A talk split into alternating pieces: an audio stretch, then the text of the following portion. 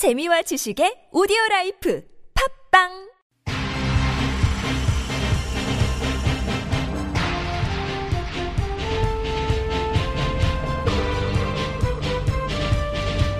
색다른 시선 김종배입니다.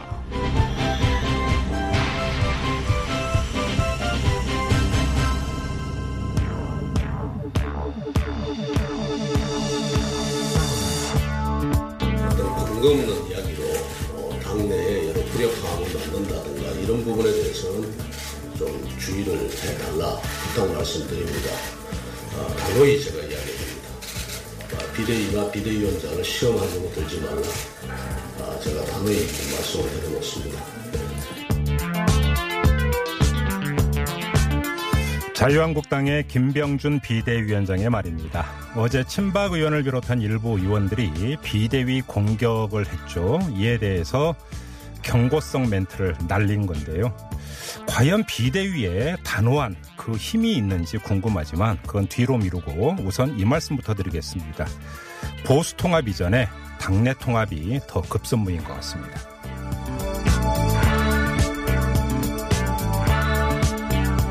색다른 시선 김종배입니다는 오늘도 우직하게 하루를 정리해 드립니다. 지금 바로 시작합니다.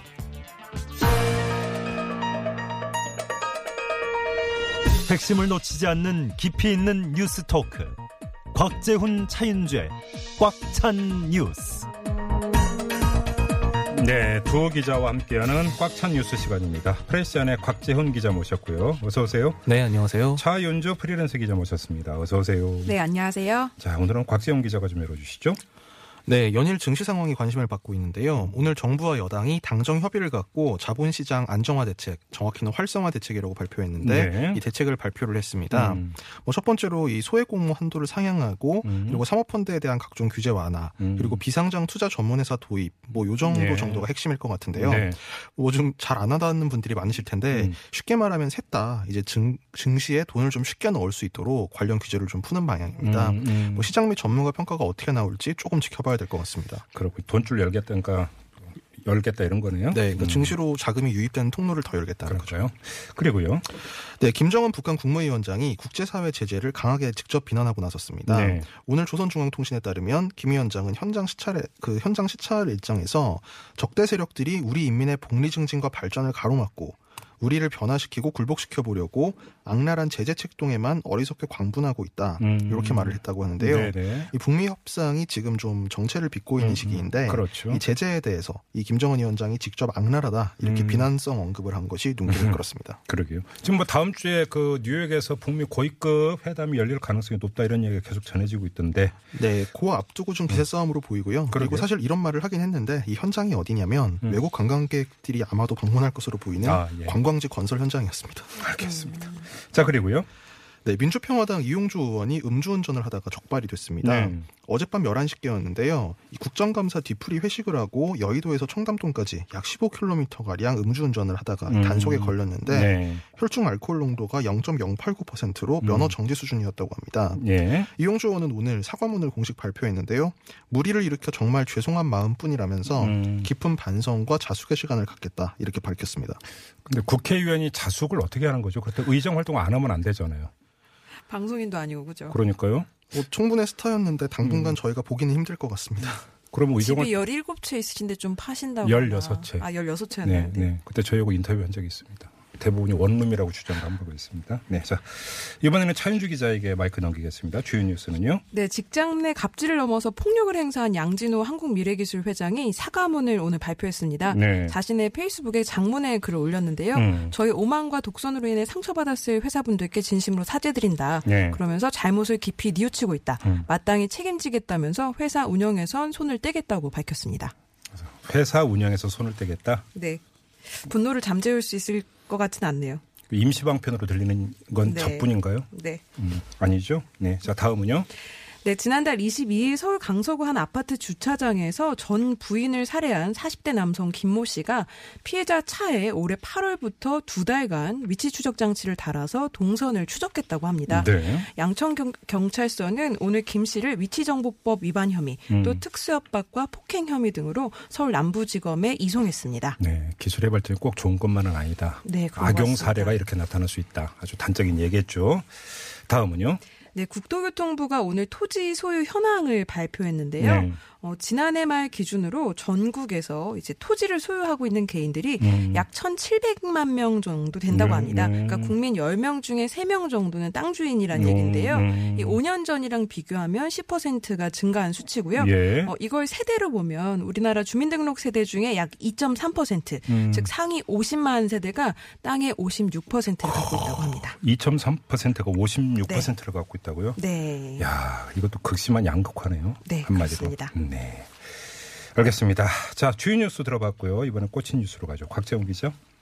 네, 꼬치 뉴스 음. 예산 종국 준비 땅 이렇게 뽑아봤습니다. 준비 땅. 네, 예. 오늘 문재인 대통령이 스타팅건을 썼거든요. 음. 이 문재인 대통령이 국회에서 시정연설을 했었는데 그 얘기 하시는 건가요? 네, 네, 네. 어떤 맞습니다. 얘기들을 좀 했는지 궁금하네요. 네, 문 대통령 오늘 그 예산안 시정연설의 포인트는 크게 세 가지 정도로 꼽을 수 있겠는데요. 네. 첫 번째는 이 포용국가 비전에 대해서 설명을 한 것이고, 음흠. 두 번째는 일자리 예산에 대한 강조, 그리고 음. 세 번째는 한반도 평화 메시지였습니다. 네. 이거 하나하나 짚어보면 먼저 이 포용국가 비전이라는 거는 한마디로 이 기존의 소득주도 성장 그리고 복지 정책을 재강조하는 차원으로 이해하시면 좀 쉽겠는데요. 예. 야당이서 야당에서 뭐 한국당이나 바른미래당에서 계속 경제 정책 기조를 전환하라는 요구를 했지만 음. 오늘 연설에서 딱 이렇게 못을 박았습니다. 음. 경제 불평등을 키우는 과거의 방식으로 되돌아갈 수는 없다. 음. 네, 요렇게, 요렇게 강조를 했습니다. 아예 못 박아버린 거네요. 네, 네, 그렇습니다. 포인트 중에 그 하나가 일자리 예산인데 그 그런 기조에서 아마 나온 얘기겠죠? 그러니까 네, 네. 정부가 지금 경기가 안 좋으니까 뭐 재정을 좀 적극적으로 운영하겠다 음, 그런 음. 측면으로 보이는데요. 네, 네, 뭐 결국 저- 재정 적극 운용이라는 점에서는 좀 논리적으로 일맥상통하는 얘기인데요. 음. 문 대통령은 오늘 연설에서 일자리 예산을 올해보다 22% 증가한 23조 5천억 원 배정했다면서 네. 일자리는 국민 한 사람 한 사람이 인간다운 삶을 살기 위한 출발점이라고 그 의미를 강조했습니다. 네 네. 또 청년 추가 고용 장려금도 7천억 원으로 대폭 늘리고 음. 어르신들 일자리 61만 개 그리고 아이 어르신 장애인 돌봄 일자리도 음. 13만 6천 개로 늘렸다 이렇게 네. 강조했습니다. 아무튼 근데 야당 입장에서 이제 전선이고 오히려 이제 깨끗이 정리가 됐다 이렇게 생각할 것도 같은데 네. 야당 분위기는 어떻습니까? 그 오늘 그 예산안 시정 연설이 끝난 직후에 이제 본회의장에서 나가는 김성태 원내대표를 이제 기자들이 붙잡고 뭐 어떻게 평가하시나요? 이렇게 네. 물어봤는데 네. 김성태 원내대표 말은 국민들은 일자리 잃고 직장 걱정에 많이 아파하고 있는데 네. 대통령께서 일자리나 경제 상황 악화에 전혀 다른 입장을 내고 있다. 음. 참 걱정이다. 일단 비판을 먼저 하더라고요. 예. 그리고 470조 슈퍼 예산을 편성했지만 국민 혈세 지출에 대한 큰 걱정이 없이 편성한 것 같아서 음, 음. 마음이 무겁다. 음. 좀 공세를 예고했다고 볼 수 있겠습니다. 오늘 아침에 신문 보니까 한국당에서 예산안 100대 문제 사업 이런 책자를 발간했다고 하던데요. 네, 이게 이틀 전, 그 지난달 30일에 이 만든 책자인데요. 네. 네, 뭐 100대 문제 사업이라고 하는데 사실 100개를 다 할 수는 없습니다. 뭐 그러니까 100대 문제선 100개 항목을 다 깎겠다 이런 얘기인 거죠. 그런 건데요. 네. 그때 뭐 예결위원이 여야 합쳐서 50명이고 한국당은 19명밖에 안 되는데 네. 이거 여당이랑 100개를 사실 다 협상할 수조차 없어요. 그래서 예. 예측하기로는 공격 지점은 아마 크게 세 곳 정도가 될 것 같은데 네. 좀 전에 이제 문재인 대통령이 강조했던 것처럼 주선장은 역시 일자리가 될 것 같습니다. 일자리 예산. 네, 일자리 예. 예산이죠. 음. 이 노동 예를 들면 고용노동부의 일자리 안정자금 지원 예산이라는 게 있는데 이게 2조 8,188억 원 정도예요. 이게 이제 최저임금 그 인상이 되면 혹시 이제 그 영세 네, 네, 소상공인에게 네. 인상폭만큼 지원해 주는 돈 그런 네, 얘기는 네, 그 내용입니다. 예. 이게 덩어리가 제일 큰데 예. 야당에서는 이거를 전액 삭감하겠다. 음. 근데 2조 8천억 원을 통째로 삭감하는 건 진짜 통 큰 삭감이라고 해야 되나요? 뭐 엄청난데요. 상- 네, 이거? 상당히 화끈한데요. 네. 뭐그 외에도 이제 일자리 예산이라고 이제 삭감 대상으로 꼽은 것이 음. 이를테면 뭐 소방청의 화재 안, 화재 안전 조사하는 그 보조 조사 요원을 뽑, 그 뽑아서 쓰겠다. 네, 네. 이게 323억짜리고 음. 그다음에 뭐 외교부의 해외 봉사단 및 인턴십 한 301억 원. 네. 그다음에 국토부의 도시 재생 건축 이게 문재인 대통령 오- 오늘 연설에서 언급한 이른바 새 생활 밀착형 SOC라는 건데요. 예. 뭐 요거랑 뭐그또 문화체육관광부 인턴십 이런 게 각각 한 70억 원 정도 음, 되고 음, 음. 뭐 복지부에서 또 뭐 지역 자율형 사회 서비스 일자리 음, 음, 뭐 이런 게 있어요. 음. 이런 것들 예산을 잡아놓은 게 있는데 음. 한국당에서는 이제 이런 게 바로 단기 일자리 알바다. 그러니까 말 그대로 깎겠다. 숫자 늘리려고 하는 눈용 네. 네네 뭐 통계. 된다? 네 음. 야당에서 그렇게 주장하고 있습니다. 음, 일자리 예산 말고 지금 또 관역으로 삼고 있는 게 뭐가 있어요? 나머지는 좀 정치적인 의미가 뭐 실제로 예산보다는 정치적인 의미가 좀 큰 항목들인데요. 네. 이를테면 통일부에서 지금 증액 편성해 놓은 게 이 남북 경제 협력 예산이 4,289억 원 정도 있는데 네. 이거는 뭐 당연히 한국당 입장에서는 정치적인 의미, 상징적인 의미 때문에 대대적으로 삭감하겠다고 벼르고 있고요. 음. 예. 뭐 이를테면 비료 지원 1,322억 원 정도. 음. 그다음에 남북 철도 도로 연결 사업에 그 증액 530억 원을 잡아놨는데 음. 그 절반을 깎겠다, 265억 원을 깎겠다, 예. 좀 이런 겁니다. 예. 그리고 뭐 이거는 좀 그 국감 초반에 화제가 됐던 심재철 의원 사태 그 후폭풍이라고 볼수 아, 있겠는데 업무 추진 비. 네. 음. 청와대 업무 추진비를 최소 10% 깎겠다. 그래서 뭐 이거 얼마 이게 제 그 이게 그 자료집에 거의 앞부분에 제일 앞부분에 있거든요. 네. 그래서 뭐 얼마길래 뭐 깎겠다 그러는 반이 보니까 음. 청와대 업무 추진비 전체가 56억 6천만 원 정도예요. 네. 그러니까 10%면 뭐 한 6억 원 정도인데 음. 그러니까 사실 뭐 6억이 적은 돈은 물론 아닙니다만 뭐 혈세니까요. 근데 네. 뭐 전체 예산은 규모에 비하면 아주 미미한 수준이라서 음. 뭐 액수가 의미가 있다기보다는 좀 음, 어떤 정치적인? 네, 기세 싸움 이런 걸로 보입니다. 음, 음, 국회 업무 추진비도 같이 좀 깎아야 될 것 같긴 합니다. 근데 이게 또 국회 선진화법이 이제 도입되면서 좋아진 게 예전에는 연말에 뭐 기자들도 엄청 힘들었던 것 같거든요. 예산안 처리 때문에. 네. 근데 이제 12월 2일까지 처리하게 돼 있잖아요. 네. 딱한 달 남았는데 앞으로 일정은 어떻게 되나요? 뭐 상당히 좀 바쁘게 진행이 될 것 같은데요. 일단 오늘 그 문 대통령 시정 연설을 한 후에 오늘 오후에 공청회를 했고 네. 그리고 다음 주부터 이제 예- 그 예산 국회 예산결산 특별위원회 일정이 좀 빡빡하게 짜져 있어요. 예. 뭐 종합 정책 질의부터 시작을 해서 음, 음. 그 다음 주에 부별 예산 심사를 하고 음. 11월 30일에 그러니까 이달 말일에 예결위 전체 회의를 해서 심의를 하겠다 음. 이제 이런 예정을 잡고 있는데 네. 아까 지금 그 차윤주 기자님 말씀처럼 선진화법이 처리가 되고 난 다음에 음. 사실 야당 입장에서는 예산안 전선이 좀 한계가 너무 명확해졌어요. 이게 이제 그 12월 2일까지인가 합의 처리가 안 되면 정부 원안이 그대로 네, 본회의에 그렇죠. 올라가서 표결되게 돼 있죠. 네, 예, 그렇습니다. 이제 그렇게 되니까 야당 입장에서는 이걸 무한정 끌었다가는 그냥 정부 원안이 통과되는 좀 그렇죠. 상당히 최악의 결과를 받게 되니까 예. 예. 그리고 그 전까지 협상을 해야 되니까 예전처럼 이제 계속 배짱을 튕기는 식으로 협상을 할 수는 없게 되는 거고요. 더 큰 문제 있잖아요. 자기 지역구 민원 예산. 네, 맞습니다. 예산. 네, 바로 네. 바로 그 그렇죠. 말씀이었는데요. 네. 그래서 예산 처리가 미뤄지면 정부도 곤란하지만 음. 이 지역 민원성 예산을 해야 되는 이 의원들 입장에서도 상당히 곤란하거든요. 그렇죠. 그래서 이게 국정감사랑은 좀 정반대로 음. 예산 처리는 사실 지금 이 국회 선진화법으로 인해서 네. 게임의 규칙 자체가 네. 야당에 약간 불리한 이제 그런 판이 됐습니다. 기울어진 운정장이네요. 살짝 네. 그렇군요. 알겠습니다. 아무튼 이제 국정감사 끝나고 이제 정기국회에서 이제 가장 큰 전장이 바로 예산 심의다 이렇게 이야기하는데 네. 생각보다 싱거울 수도 있다. 이런 얘기가 되는 거겠죠. 뭐 아무래도 종합정책 질의 같은 경우에는 뭐 꼭 예산만이 아니라 뭐 음. 주요 정책 사안들을 많이 다루니까 네네. 그런 건 좀 유권자 입장에서 관심 있게 지켜보시면 유- 뭐 유익하실 것 같습니다. 알겠습니다. 자, 잠시 전화로 말씀 듣고 이어가겠습니다. 뉴스를 보는 새로운 방법. 색다른 시선 김종배입니다를 듣고 계십니다.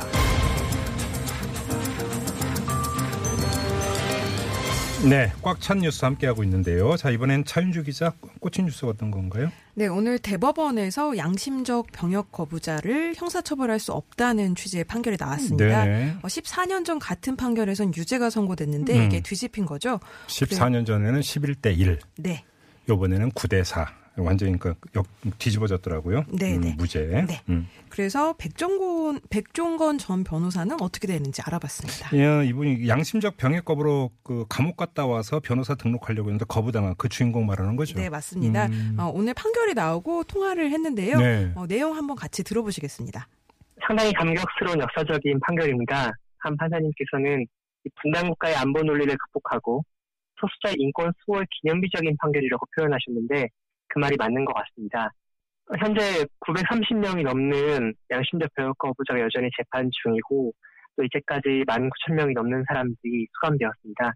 그 재판 하나하나에 대법원 판결이 미치는 영향은 상당히 클 것이라고 생각합니다. 네.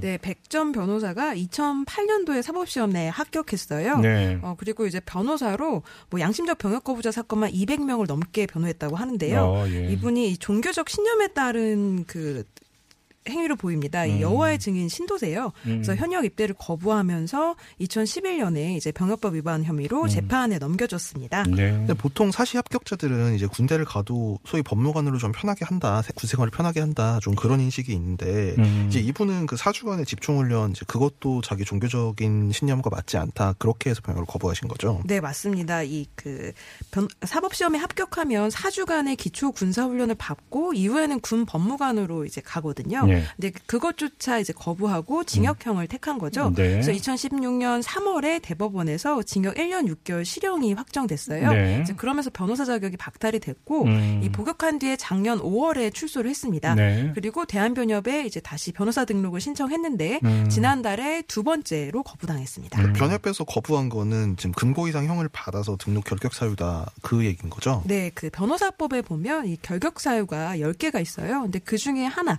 이 금고 이상의 형을 선고받고 집행이 끝난 지 5년이 지나지 않은 사람이라는 조항에 해당이 됩니다. 네네. 이 우선 변호사로 개업을 하려면 이 자격증이 있어야 하고 그 다음에 대한변협에 이제 등록을 해서 이 등록 신청이 허락 그러니까 그 신청이 나와야 됩니다. 네. 근데 이제 결격 사유가 있다고 무조건 안 되는 건 아니고요. 음. 이 대한 변협 안에 등록 심사 위원회라는 기구가 있거든요. 예. 거기서 결정권을 갖고 있는데 음. 거기서 뭐 그 가부를 이제 그 결정을 해주는 거죠. 근데 그 이 주인공 백종건 전 변호사가 등록을 다시 신청한 게 그 헌법재판소 헌법 불합치 결정 나오고 난 다음 아닌가요? 네, 맞습니다. 올해 6월 28일에 헌재가 음. 이 대체복무제 규정이 없는 병역법 조항은 헌법에 불합치한다 이렇게 네. 결정을 내렸었잖아요. 네네. 그래서 이런 그 조건을 참작해서 다시 등록이 가능할 거라고 생각해서 신청을 했지만 음. 변협에서 이제 두 차례 거부한 거죠. 음, 그래요? 그러면 변협의 거부 논리가 어떻게 되는 거예요? 음, 이 당연히 결격 사유를 들어서 거부를 한 건데요. 네. 이제 오늘 임원분이랑 통화를 했는데 음. 이 아직 판결문을 읽고 있다 그렇게 음. 얘기를 하더라고요. 네. 그러니까 등록 심사회가 그 변협 안에 있는 기구긴 하지만 일종의 독립성을 갖고 있는 기구라서 음. 네. 이 자기가 이제 판단을 내리기는 어렵다고 하고요. 네. 이 변협 임원들도 그 등록 심사위원회에 참여하기 때문에 이제 협회 차원의 의견이 정해지면 음. 그 위원회에서 개진할 수 있다고는 합니다. 네. 그래서 백전 변호사가 정식으로 신청하면 판단을 해보겠다. 사실 뭐 굉장히 원론적으로 원 론적으로 얘기를 해준 건데요. 네. 이, 이제 뭐 등록을 거부할 명분이 사라졌잖아요. 대법 음. 판결이 나왔으니까. 네. 그래서 원론적으로 이렇게까지 말하는 게 좀 이상하긴 하더라고요. 음. 그래서 그 사이에 정부가 뭐 좀 발빠르게 특별 사면 같은 걸 해줘서 음. 그동안 처벌받은 피해자를 구제하는 길을 열어줬으면 좋겠다는 생각이 들었습니다. 음. 그, 그 지금까지 처벌받은 피해자 구제는 사실 어떻게 되는 건지 좀 궁금한데 여호와의 증인 신도들도 그렇고 네. 뭐 2002년에 오태양 씨도 있었고 네, 네. 이분들은 이미 다 형을 사셨잖아요. 네, 관심 많으실 것 같아요. 그 부분이 어, 이미 이제 유죄 파, 확정 판결이 바, 를 받은 경우는 이번 대법 판결로 뭐 이렇게 바뀌는 건 없습니다. 네. 다만 이제 구속된 경우는 가석방이나 이제 사면을 통해서 음. 이그 뭐라 해야 되나요? 하여튼 그 동안 판결을 이제 지울 수 있는 거고요. 네네. 그래서 서울 지방 변호사 협회가 지난주 목요일이었는데요. 이 백전 변호사 등 이제 양심적 병역 거부자에 대한 특별 사면을 요청하는 청원서를 대통령에게 제출했습니다. 네네. 그러니까 국가가 잘못된 그 법 조항에 근거해서 판단을 내려서 음. 이 법적 책임을 지게 됐으니까 음흠. 언론 구제를 해줘라 이런 네. 취지인 거죠. 알겠습니다. 이건 좀 청와대 결정을 좀 기다리면 될 것 같은데 네. 지금 뭐 그 문자로도 이제 그런 내용이 들어오고 있는데요. 그럼 뭐 군인들은 양심불량이냐? 뭐 이런 지금 그 반박이 나오고 있어요. 그러면서 또 병역 기피 수단되는 거 아니냐? 뭐 이런 우려도 있는데 어떻게 봐야 되는 겁니까? 네, 오늘 판결 직후에 그런 뭐 제목이 달린 기사들도 꽤 나왔더라고요. 네네. 근데 이 사실 군 필자들은 그 군대 갔다 오신 분들은 박탈감을 좀 느낄 수도 있을 음, 것 같은데요. 음, 음, 음. 이 양심적 병역 거부라고 하는데 이 여기 양심이 우리가 그 평소 이제 상식적으로 쓰는 양심이랑은 좀 다른 말입니다. 네. 이 어떤 뜻으로 이제 봐야 하냐면 어 옳고 그름을 가르는 개인의 소신 음. 그리고 감옥까지 갈 정도로 절박한 신념을 네. 이제 양심이라고 네. 이, 이 법적으로 판단을 하는 거죠. 음. 그래서 그 양심의 자유를 인정하는 건 이 일종의 다양성을 인정하는 걸 볼 수 있거든요. 네. 그래서 기독, 기독교인들한테 우리가 상갓집에서 절해라 이렇게 요구하지 않고 네. 또 스님들에게 고기를 먹어야만 한다 이렇게 음. 강요하지 않 잖아요. 네. 그러니까 윤리적 확신에 따른 행위를 이 형, 국가가 형사처벌할 수 없다는 게 이번 대법 판결의 취지라고 보시면 됩니다. 음. 예. 그러니까 양심의 자유 그리고 또 종교적 신념 음. 이런 게 병역 의미란 의무라는 헌법적 법익보다 우월하다.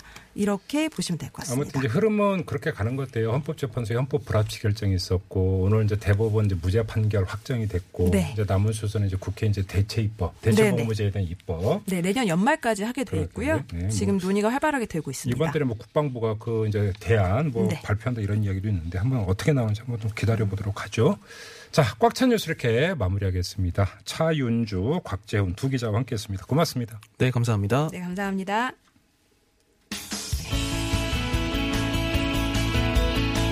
청취자 여러분의 다양한 의견이 모여 색다른 시선이 만들어집니다. TBS 앱으로 방송 들으시면서 바로바로 의견 보내주실 수 있는데요.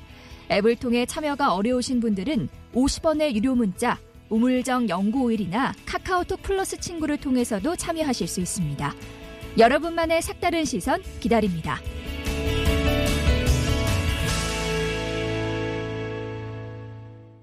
이 국가정보원의 대공수사권 이관 문제, 이거는 국정원의 개혁 중에서도 가장 핵심적인 개혁 방안으로 꼽혀 왔었습니다.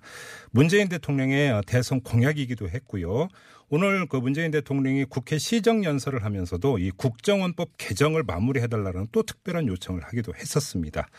그리고 국정원 스스로 밝힌 개혁안에도 이 방안이 들어가 있었는데요. 근데 어제 이상한 이야기가 나오기 시작을 했습니다. 국회에서 여야가 이 대공수사권 이관을 3년간 유예하는 방안을 논의하고 있다. 이런 이야기가 좀 흘러나오고 있는데요. 도대체 지금 상황이 어떻게 전개되고 있는 건지 궁금해서 어, 이분 한번 연결해서 얘기 나눠보겠습니다. 국정원 개혁발전위원을 지냈던 분인데요. 장유식 변호사 연결하겠습니다. 여보세요. 네, 안녕하세요. 예, 안녕하세요, 변호사님. 이 국정원 개혁발전위원 하실 때 저희하고 참 여러 차례 인터뷰를 했던 기억이 있는데요. 예, 그렇습니다. 네, 그 뒤에 처음 인터뷰인 것 같습니다. 근데 또 이때로 다시 돌아가야 될 것 같은데. 그때 아, 위원, 예. 예, 위원회에서도 이 개혁안의 핵심으로 이 대공수사권 이관 이거 제시한 바가 있지 않았었나요? 예, 대공수사권 이관하고 국내 파트 없애는 거. 이두 그렇죠. 가지가 가장 핵심적인 내용이었죠. 자, 그럼 잠깐만 일단 우리 복기를 해서 대공수사권 이관이라고 하는 걸 어떻게 이해를 하면 되는 겁니까? 대공수사권을 폐지하는 것은 아니고 네. 경찰 쪽으로 넘겨서 음흠. 어, 국가정보원이 본연의 임무를 다하기 위해서 수사권을 일단 넘기고 네. 그 수사권은 다른 기관에서 행사하도록 한다. 이게 이관 의미라고 볼 수 있겠죠. 그러니까 이제 이 대공 수사권 이관하면 뭐 어떤 분들은 야 그럼 국정원이 간첩 이렇게 뭐 추적하고 정보 탐지하고 이런 거 다 포기하는 거 아니냐 이렇게 오해하는 분들이 있던데 그런 게 아니죠.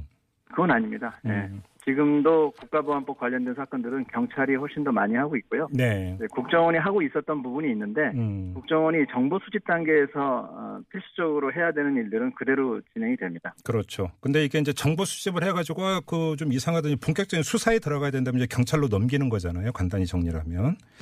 근데 그렇죠. 이게 왜 근데 국정원 계획의 핵심 방안이 되는 겁니까?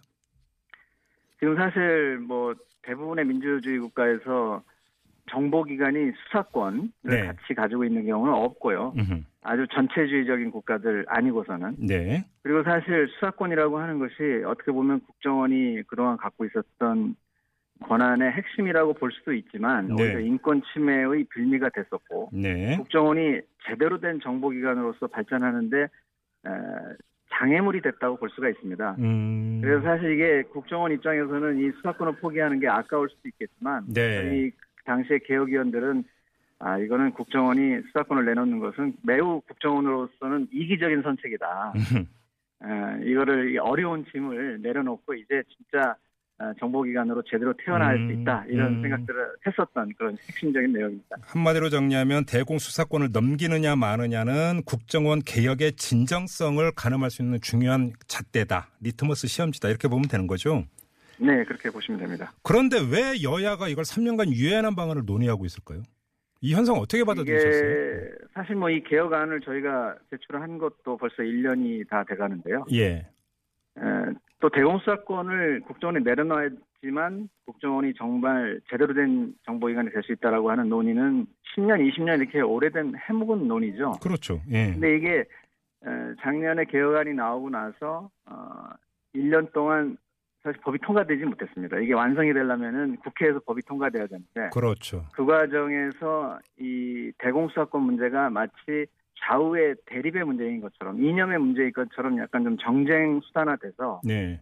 에, 이게 공방이 오가다 보니까 실질적인 국정원 개혁을 마무리 짓지 못했고요. 네. 또 국정원 개혁 문제가 국정원법 통과시키는 과정에서 공수처법이나 또는 경찰의 그 수사권 독립 뭐 이런 문제들하고 맞물려 가지고 네. 이 권력 기관들의 권한 배분을 어떻게 할 것인가 하는 이런 문제로 에, 귀결이 되다 보니까 네. 국정원 문제만을 따로 떼 가지고 법을 통과시키기가 좀 어려웠던 그런 상황이 예. 있었죠. 예. 그런데 지금 이 3년간 유예한다 이 얘기를 하고 있다고 하는데 이 3년이라고 하는 숫자에 주목을 하면 문재인 정부가 끝나고 난 다음 아니겠습니까? 사실상에. 사실 뭐 안 하겠다고 하는 얘기가 그럼 이건 안 하겠다는 얘기잖아요, 결국은. 이관 안 하겠다는 얘기 아닙니까? 사실 지금 자유한국당의 전신인 뭐 한나라당이나 새누리당에서도 국정원을 아예 없애자 뭐 네. 이런 식의 얘기까지도 많이 나올 정도로 네. 국정원에 대한 개혁 방안들은 그동안 수차례 제출돼 왔었습니다. 근데 음, 에, 조금 지나고 나면은 또 어, 말짱 도루묵이 되고 음. 네. 어, 원래대로의 논의로 회귀하는 이게 좀 나쁜 과정들이 반복돼 왔는데요. 네. 지금도 사실 어, 적폐청산 과정에서 국정원이 에, 국민들에게 보여준 그런 모습들을 생각하면 음흠. 그때 당시 바로 국정원법이 개정되고 네. 진정한 개혁 방안이 마무리됐어야 되는데 네. 아직까지 좀 지지부진한 상태에서 음흠. 3년 유예라고 하는 것은 어, 사실상 국정원 개혁을 포기하는 것과 크게 다르지 않다 이렇게 판단합니다. 근데 좀 궁금한 대목이 야당은 그렇다 치더라도 여당 말입니다. 민주당. 네네. 민주당이 그 3년 유예 방안 논의에 만약에 함께 한다면 일부 보도에 따르면 논의하기로 했다라고 하는 뭐 이야기까지 나오고 있으니까. 그 지금 이게 그러면 그 대통령은 오늘 국회 시정연설하면서 국정원법 빨리 좀 마무리해달라고 개정을 이렇게 그 주문까지 하지 않았습니까? 그러면 대통령의 이 연설 내용과 여당의 이 행보는 어떻게 봐야 되는 겁니까? 수사권 이관하는 문제에 대한 대통령의 의지는 뭐 변함이 없다고 생각을 하고요. 네. 다만 이제 국회에서 어, 특히 자유한국당을 중심으로 해서 이 대공수사권을 마치 그 뭔가 안보를 포기하는 듯한 이념 공세를 계속 펴다 보니까 예. 조금 완전하지 않은 형태로라도 국정원법을 마무리 짓는 것이 필요하지 않겠나 하는 어떤 타협론, 협상론 이런 부분들이 나오고는 있는 것 같습니다. 근데 공식적으로 확인된 건 아니고요. 네. 또 당론이라든가 또는 정보위 위원들끼리 충분하게 논의된 사항은 아니기 때문에 네. 저희는 뭐 그렇게 되지 않으리라고 기대하고 있습니다만 네. 어쨌든 군부를 떼고 있는 거 상황이기 때문에 네. 이 문제가 자칫하면은 예, 우려했던 대로 어, 그 현실이 되지 않을까 하는 걱정이 많이 듭니다. 이게 지금 국회에서 이런 움직임의 그 뒤에 국정원의 로비가 있었다고 보는 게 합리적이겠죠? 변호사님 어떻게 생각하십니까? 아, 글쎄요. 그거는 좀 확신하기 어려운데 국정원은 사실 특별한 입장이 없다라고 생각하는 게 맞을 것 같습니다. 그래요? 어, 뭐 수사권이나 또는 국내 파트에 대한 정보 수집권이 그대로 남아 있어도 좋고 네. 또 없어져도 좋다고 생각하고 있는 것 같고요. 특별히 이거를 남겨두기 위해서 국정원이 조직적으로 로비할 이유는 지금 없고 네. 국정원 내에서도 이 수사권을 털어내야지 에, 진짜 여러 가지 정보 수집 과정에 있어서 경쟁력 있는. 그 체제를 갖출 수 있다라고 생각하는 분들이 많이 있기 때문에 네. 이게 뭐 국정원 내의 움직임은 아니라고 생각하는데요. 오히려 음, 에, 이 대공 수사권이라고 하는 것을 정쟁의 수단 또는 안보 논쟁의 수단으로 삼는 정치권이 이 문제를 가지고 음. 자꾸 시간을 끄니까 네.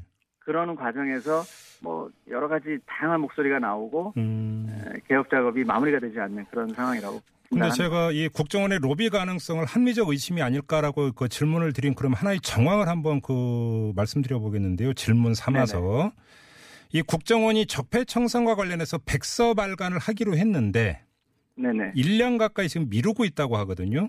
근데 이 네. 백서 발간은 국정원 개혁 발전위가 권고했던 내용 아닙니까? 네 그렇습니다. 근데 그리고 왜 백서 발간을 1년 넘게 그 미루고 있을까요, 국정원은?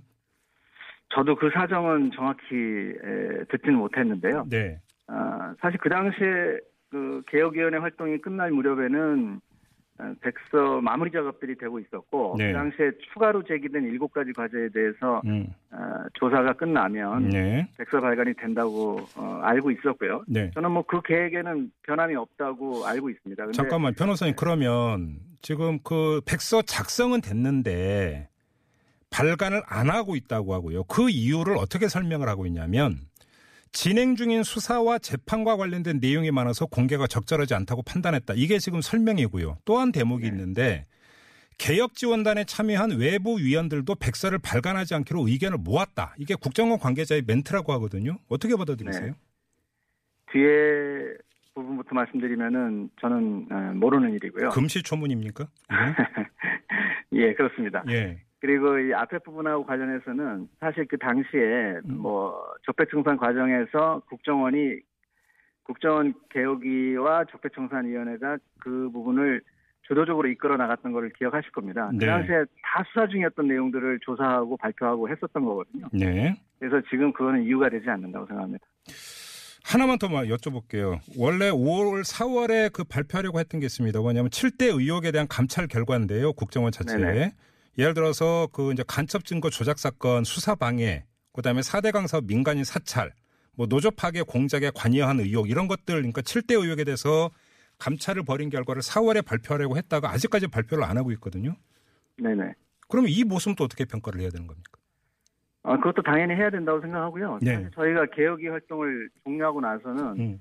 아, 뭐 국정원으로부터 특별한 연락을 못 받고 있습니다. 그리고 그러니까, 예. 아, 이것 좀왜 안 하냐고 가끔 어, 이렇게 연락을 해도 예. 당시에는 이제 남북 관계가 급진전하고 있었던 상황이었기 때문에 네. 국정원이 그 일을 해나가는 데 있어서 음. 어, 조금 좋은 선의로 예. 어, 좀 방해하고 싶진 않다. 음. 뭐 그런 생각에서 어, 시간을 좀 늦춰왔던 건데요.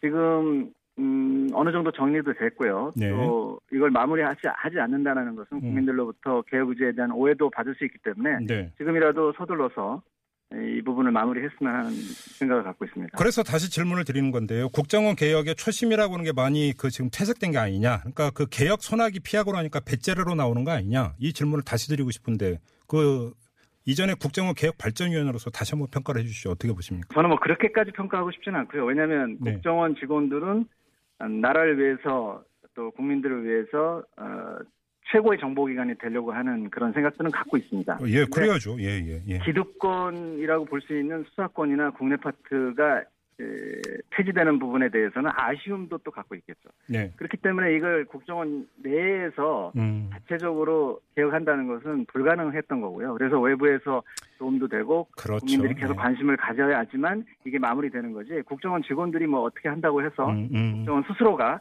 이걸 마무리 지을 수 있는 부분은 아니기 때문에 예. 여러 가지 좀 우려스러운 상황이 있고 위기 상황인데 국민들께서 이 부분에 대해서 끝까지 관심을 음. 가져주셨으면 합니다. 그러니까 변호사님 말씀을 다시 한번 정리를 하면 국정원은 개혁의 대상이지 개혁의 주체가 아니라 그리고 개혁의 주체는 지금 입법으로 이어, 이어 져야 되니까 국회다 이 말씀이신 거잖아요. 그, 그렇습니다. 국회가 제대로 할 수 있도록 국민들께서 감시해 주시고 네. 계속 촉구해 주실 필요가 있습니다. 근데 문제는 3년 유예하는 방안을 논의하고 있다니까 그래서 계속 질문을 드렸던 겁니다. 그건 공식적인 건 아닐 거라고 생각하고요. 그렇게 해서는 안 된다고 아이고. 다시 한번 말씀드리고 싶습니다. 알겠습니다. 자, 말씀 여기까지 들을게요. 고맙습니다, 변호사님. 네, 고맙습니다. 네, 국정원 개혁발전위원을 지냈던 장유식 변호사였습니다. 네, 색다른 시선 김종배입니다. 2부 마무리합니다. 잠시 뉴스 들으시고요. 7시 6분 3부에 돌아오겠습니다. 잠시만요.